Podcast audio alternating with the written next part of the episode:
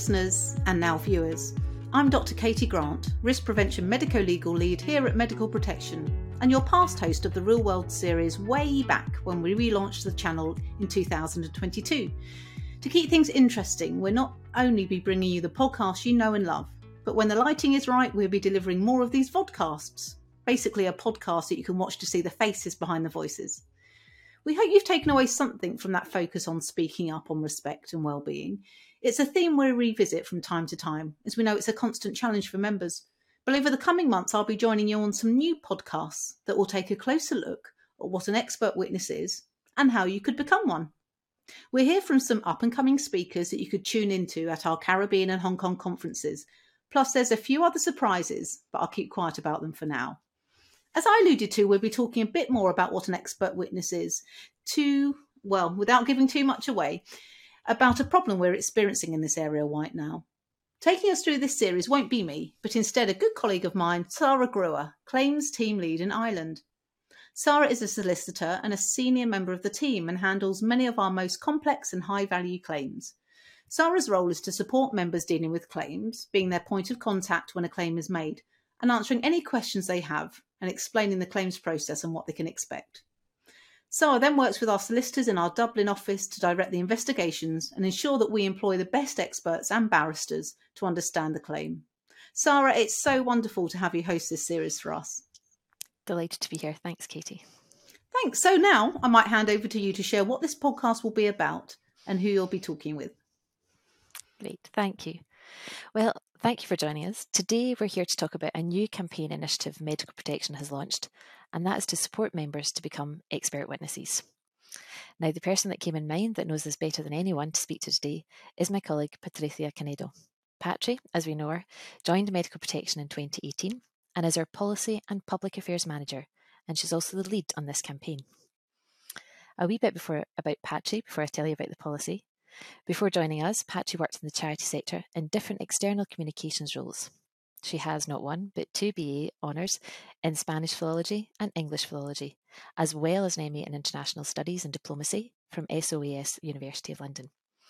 That really gives us a good insight into two of her biggest passions, which are languages and politics. Outside of work, Patri and I share a few of the same interests very long walks, agreed, shopping in Zara, always, trying new craft beers, running, and training. She loses me a bit there. She loves travelling and is currently learning Arabic. She's also a qualified personal trainer and a private tutor teaching English and modern languages to children and adults. As you can see, Patri has a diverse and fascinating work life, and she's well placed to see the benefits of having lots of strings to one's bow. We're really hoping that after listening to today's podcast, you'll also be encouraged to think about adding another string to your bow, namely expert witness work. Patri, thank you so much for joining me today. The Expert Witness campaign is one that's really dear to my heart as a solicitor. Um, I advise our members on claims that are made against them, and I cannot overstate the importance of good experts. Patri, can I turn to you? Can you explain to our members where the idea for this particular campaign came from? Of course. Firstly, thank you so much, Sara, for the lovely introduction. It's great to be here with you. Um, so the campaign actually came out of a conversation with our medical director and some of our in-house medical legal consultants. We talking about, uh, in general, claims and cases we were seeing, identified that there was an issue with uh, the quality um, of, of expert reports, and there was perhaps that, that transcended what Medical Protection Society um, had as experts, but also what the courts, the regulators, in the case of, of England, the family courts as well, and uh, the civil litigation system was seeing, and that was a difficulty on obtaining good quality expert witness reports and accounts. So we decided as a medical indemnifier, we were very well placed to start A, raising awareness about this issue, and B, hopefully encouraging some of our members and doctors in general to take up this type of work if they wish to do so as a way, as you mentioned on your introduction, diversifying perhaps the type of work that some of our doctors and dentists uh, do. Great. And I think obviously in I work in the claims side of the business and certainly we use experts a huge amount.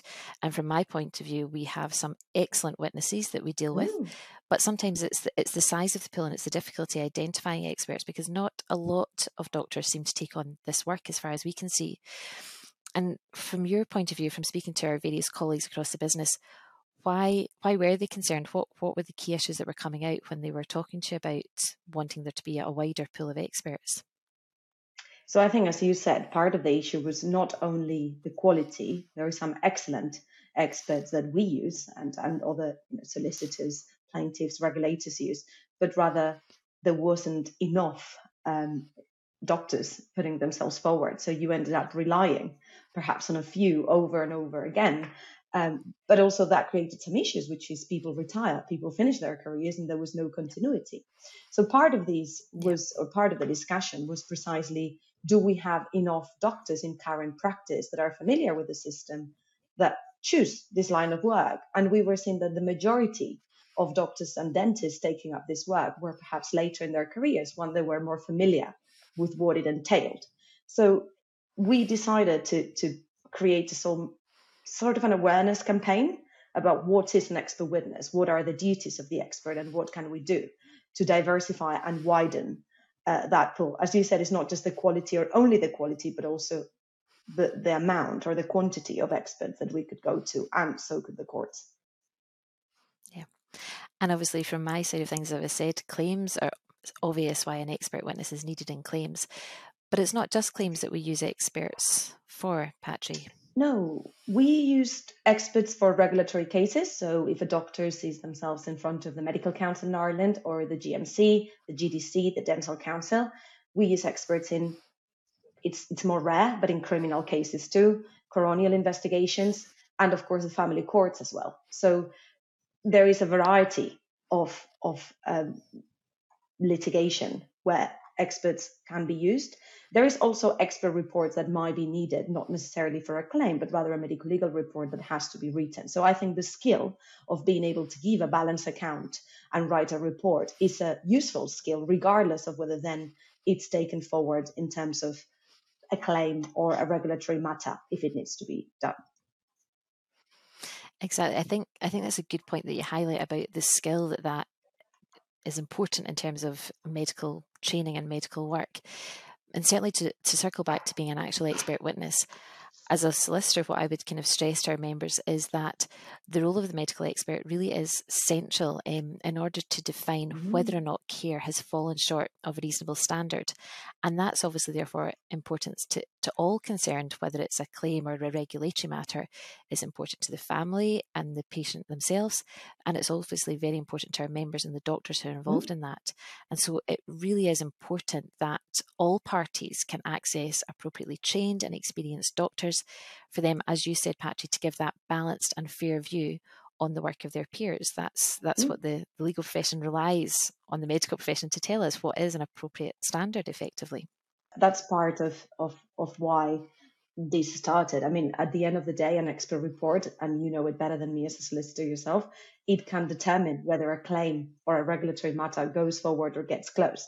So it can give families, patients, and doctors and dentists an early closure saving also the taxpayer a considerable amount of money. So actually, it's it's good for everyone involved, uh, for all parties involved, that the expert report is of the best quality that it can be from the very onset of a claim or a regulatory matter, as we were discussing. Indeed. And so, as you've said, it, it doesn't surprise me at all that this campaign came about from conversations with our colleagues across the business, talking, as you say, both about some quality concerns, concerns about the, perhaps the demographic and the age of experts and the and the size of the pool that's available to us.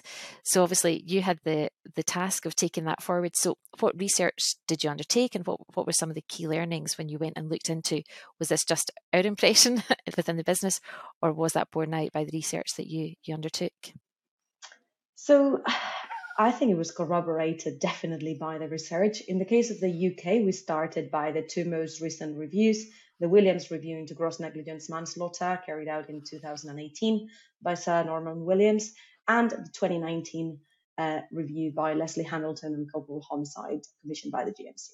So those two reviews had revealed issues around the recruitment and the transparency of experts and had some very clear recommendations, including obviously better transparency around the recruitment of experts, but also how experts should be in active clinical practice and should give an account of um, their specialty. So they should limit perhaps their their uh, reports to those specialties that they feel they have sufficient experience in. And then in the case of Ireland, it was perhaps a bit trickier as uh, there wasn't perhaps medical uh, reviews carried out, but rather the Law Reform Commission was the body in charge of having carried out some reviews with regards to the uh, expert, the training and the quality of experts. One was in 2008, and the second one was in 2016. Um, and in this case, it actually not only went um, to issue some recommendations around um, the training of experts, saying that there was no standardized approach, but also it mentioned the topic of hired guns or conscious bias as something that was problematic and it was occurring perhaps more often than not in Ireland. So I think the four reviews probably told us something we were already suspecting from our experiences in dealing with claims, criminal and, and regulatory cases. But it was definitely a useful starting point of that research that we could go back to when writing our own recommendations in the reports. Great. And when writing the recommendations, what obviously we have a lot of medical professionals within our organisation. What were some of the challenges that you were hearing about in terms of why doctors weren't taking on this type of work? I think the barriers were um, considerable and different. Um, as a linguist myself, I was really interested, and so were some of our colleagues, on whether the word expert itself posed an issue. So mm. our doctors almost put off by the word expert. Uh, do you want to be called an expert? What is an expert in the end? Uh, how many years should you be in practice before being considered an expert? So there were a lot of almost rhetorical questions around is expert itself a problem to become an expert? Um, and I think in the case of, of the UK, part of the barrier was definitely the lack of familiarity with the system, with the legal system, uh, but also an understanding of what expert witness work means, entails, and your duties as an expert. There is another issue, which is uh, the training provided is generally provided by private third parties. So there is perhaps not as much um, uh, knowledge or a standardized approach with a central register or a list of experts where everyone can access, everyone can go to, and it's clear that there are different specialisms in medicine that, that do expert work. In the case of Ireland, I think there was an added to that, which is the, the, the size of the country. It's a smaller country, so there might be more issues around do I want to give an account of somebody else's work when you might know that other doctor. Um, and I think perhaps demythifying the fact that being an expert is only giving a balanced account of the standard of care that is expected.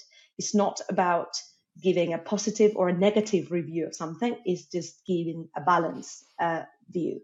I think that was uh, perhaps the, the, biggest challenge, uh, reframing almost what is to be an expert witness within the parameters that obviously were legally possible to do so.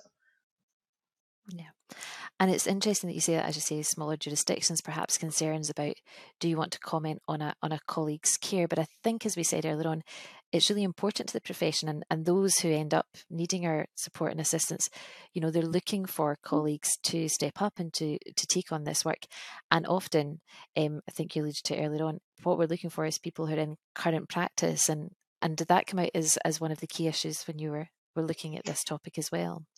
It was, and it was possibly one of the most contentious issues too. I think it's fair to say that they're great experts and they're great doctors and dentists that are writing reports towards the end of their careers or even after having retired, and that's perfectly fine. But I think we were seeing that lack of continuity of perhaps the younger generation of, of doctors and dentists taking up this work. So uh, the Hamilton and, and, Williams review in the UK recommended that doctors should be in active clinical practice to take up expert work, yeah. and, and we seconded that review. We reinforced that review. Now, the second question we had to ask ourselves is how many years should one be in, in practice? And and it's very difficult to establish that. You know, in our dental colleagues, for example, said no, you, you've got to be you know a few years practicing dentistry in order to understand the profession appropriately in a medical training is a bit different. So once one person joins the GP register or the consultant register and has been practicing for two, three, four years, you can already start probably uh, giving um, expert reports. So arriving to that conclusion of how do we not discourage the, the great doctors that are already giving expert evidence while encouraging perhaps a wider pool, a more diverse pool, and, and the younger generations to take up that work was was one of the trickiest parts of the campaign and one of the maybe more difficult recommendations to actually nail down, I'll say. Yeah. And so that maybe leads us nicely into so, what are some of the key recommendations and where is this campaign going? What are the next steps? So I think that the, the four main aims of the campaign was the first one, as I've said, to encourage a wider and more diverse pool of doctors, and I'll go into details of that diversity piece perhaps a bit later. The second one was to ensure that there was a register or a list of experts. So there have been calls in the UK for years about having a single register, and that calls has been placed on different bodies that are unable to take up that work. We thought that perhaps in the case of the UK, um, NHS trusts could be better placed to actually have a list or a register of those who have undertaken expert uh, training and wish to put themselves forward as experts in their own area. Um, in the case of Ireland, we decided that the HSE was perhaps better placed to do that. Um, and the third recommendation was tackling that issue of training of experts. So again, there are many training providers that are private and there are great training providers, but we thought the HSE in their HSeLanD Online module could have also a module of expert witness training that could encourage perhaps more of those consultants and GPs to take up that work. So we thought everyone that can that does that module could then be on that list from HSE, and then everyone, the courts, plaintiffs, solicitors, could access that list of those who have undergone that training. And the fourth recommendation, and perhaps uh, one of the key ones, is around the issue of system issues and human factors. So I think we've known now for uh, a few years that it's rare that the actions of a single clinician can lead to an adverse outcome. Surely there are some cases in which that's the case, but in general, there is more than that that contributes to an adverse outcome, whether that is IT failures, whether that is shortage of staff, whether that is, uh, you know, competing uh, patients to treat at a certain moment of time. Um, so we thought that part of, of these uh, policy paper and policy work should be to encourage those writing expert reports to take into account system issues when doing so, so that the system in which they work can also learn from what has gone wrong in this case and try to mitigate that to avoid it happening in the future. So the system issues or human factors was also a big recommendation, I would say, of the campaign. Perfect. Well, the recommendations sound great, Patri. Obviously, the campaign is in its early stage, but it's great to hear that that's the direction of travel. And just to circle back, you mentioned diversity and you mentioned that you might touch on that again. Perhaps you could touch on that. Was there, I think when we've spoken before, and I, I know the answer to this, so looks like loaded question, were there any of the surprising, any of the findings that did surprise you when you were doing the research? Yes, I think so. So I think as, as part of the Expert Witness campaign first wave, we issued the policy papers with the recommendations and we started engaging with different organizations to try and encourage again that pool of experts. As a second part of it, like everything we do at the moment, we have a strong focus on diversity, equality, and inclusion. So we wanted to know what is that pool of experts made of? How many doctors are uh, women versus men? How many doctors are um, white versus from BAME backgrounds. And we put an FOI with the GMC to reveal the diversity data of the experts they use. And it was really surprising. I think we expected white doctors to be the majority, and they were. I think uh, the number was 67%. Uh, we expected black doctors and black English doctors to be the minority, perhaps not as much as they were. It was less than 1% of experts they used. But I think the real shock came with regards to gender. Um, 86% of the experts used by the GMC are men uh, versus 11% women, and the remaining 3% uh, did not disclose their gender. So I think we were shocked. Uh, I was personally shocked by this number because we know that women are now, for the first time in the register, actually this year surpassed men. Uh, but in terms of the total register, I think it's 4753. So it's almost 50% of those uh, working or registered with the GMC are uh, women, and therefore seeing only 11% are experts was a big shock to all of us, I think. Yeah, and that was the GMC stats. Did you manage to get any similar stats for, for Ireland, Patri? We didn't. We didn't manage to get any okay. stats from the Medical Council. So, unfortunately, all we can base diversity on is uh, the GMC. We've tried to put similar requests with other public bodies, but it's quite difficult uh, to record, I think, to, to get the data. So thankfully, the GMC um, did give it to us. We also met with them, and we know they are uh, trying to to encourage also a, a wider and more diverse pool of experts. I guess there is a piece there, which is, you know, what are we all doing to try and, and recruit, if that's the right word, experts from different backgrounds. So so it's not a criticism of their data, but rather an analysis of it is shocking. We all should be playing a role in improving that diversity. Well, Patri, hopefully the recommendations put forward in your campaign will encourage more members to get involved. It will encourage a wider pool of experts generally, and perhaps also a wider um, mix of the expert pool as well. Um, I'd just like to say thank you so much for being part of this podcast. Um, as I said before, I obviously have a claims background. From my point of view, experts are essential. So anything we can do to encourage our members to think about this work is to be welcomed. And I would hope as well, from speaking to a lot of experts over my career, that a lot of them will find that a really rewarding part of their career. So hopefully that will also be of interest to a lot of people in terms of their own career prospects.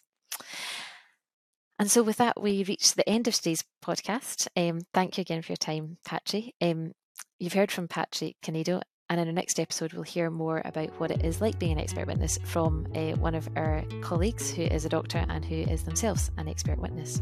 Um, I would encourage all members that are keen to learn more about becoming an expert witness to use the links in the podcast description to the register for our upcoming webinars, and they're going out live on May 10th and May 24th. So thank you again. Until next week, I've been your host, Sara Grewar. Speak soon.